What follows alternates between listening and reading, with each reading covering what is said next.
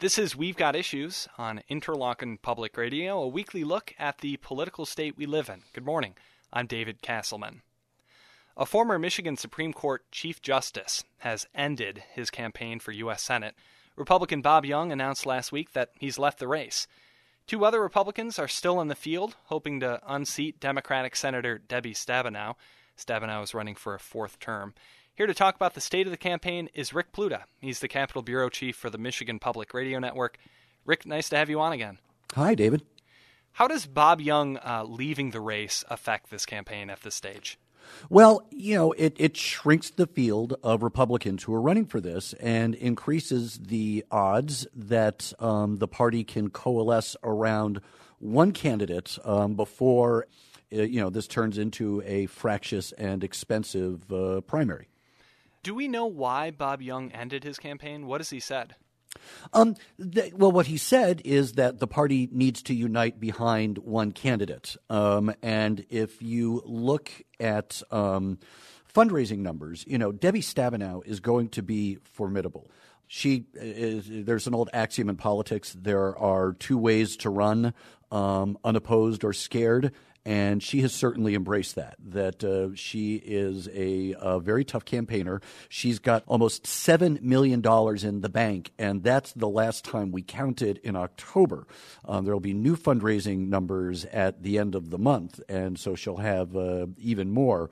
And so Republicans can't afford to spend a lot of money on primary races, the Republican candidate who uh, emerges, and you want to emerge um, united with the uh, party strongly behind one person. Let's talk more about the two other Republican candidates mm. for Senate John James, uh, a businessman, uh, and Sandy Pensler, also a businessman. They're both from Metro Detroit. Um, what do we know about these about these two men? Well, um, John James, and and he's the candidate who seems to be um, capturing the imagination of um, a lot of party leaders. That he's never held political office, so he's got you know the the, the fresh face of a newcomer. Um, he's a business person. He uh, joined a, a, successful business started by uh, his father. He, like Justice Young, is African American from Southeast Detroit, and he's a combat veteran. Uh, he he served in the Middle East and and so a lot of Republicans are kind of seeing him as the the total package in the uh, you know in in the current environment. Um, Sandy Pensler is making some of the same arguments that he is also a um, successful business person, uh, a business that uh, he built himself. Um, he is coming under attack, though, from some in the Republican right because he actually has run before for Congress. And in his last go around, he was more of a moderate. For example, he was pro choice on abortion, and that is a very difficult um, to be when you're trying to win a Republican primary. Um, he does say he's now pro life, although he can't or won't explain what he considers that to be. At this point, Rick, could another Republican get in the race? Um, it's not out of the question, but that window is rapidly closing. That uh, you know, none of the Republican candidates have a lot of money in the bank at this point, or at least they didn't. Um, you know, back in October, Debbie Stabenow, like I said, has almost seven million dollars. John James has two hundred and sixteen thousand, and we don't know how much money uh, Sandy Pensler has because he wasn't an official candidate uh, during the uh, during the last filing period. And so there's there still seems to be plenty of room to grow here for um, any candidate who gets into it. But if the goal of the Republican Party, and it certainly seems to be the case, is to coalesce behind one candidate, you want to be getting um, you know one of these candidates out rather than drawing more in. Debbie Stabenow won a close election back in 2000 uh, when mm-hmm. she was first elected to the Senate. Since then, um, she's been reelected by pretty comfortable margins.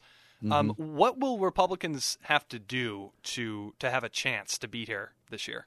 Um, well, uh, um, first of all, they will have to turn out their voters. That um, midterms are typically a challenge for the party in the White House. And so they've got to get voters inspired to get out and vote for whoever the Republican nominee is. That means turn out your base. And uh, in many respects, that means turn out the uh, Trump base while at the same time hoping that the, the, the Trump inspired controversies aren't uh, a drag on the ticket. Um, I imagine that there will be a lot of talk of Debbie Stabenow as a career politician. That you know she's part of the problems in Washington and send a fresh face. That that that'll be a big part of the campaign as well. There's also a, a gubernatorial race, um, and the mm-hmm. Republicans have have a, a, number of strong candidates in that race. Um, how does that factor into this Senate race? Right, and, and and that's going to be the top of the ticket, and so I, I think really the same questions, and you know, the, whoever the governor, gubernatorial candidates are are going to be looking at whoever the Senate candidates are, and going, how are you going to affect turnout among voters who would also vote for me? Are you going to inspire more people to come out than would otherwise? And while they're voting for you, will they also vote for me? That's that's the effect. Mm-hmm so much of the of the national discourse right now is about President Trump. Um, yeah.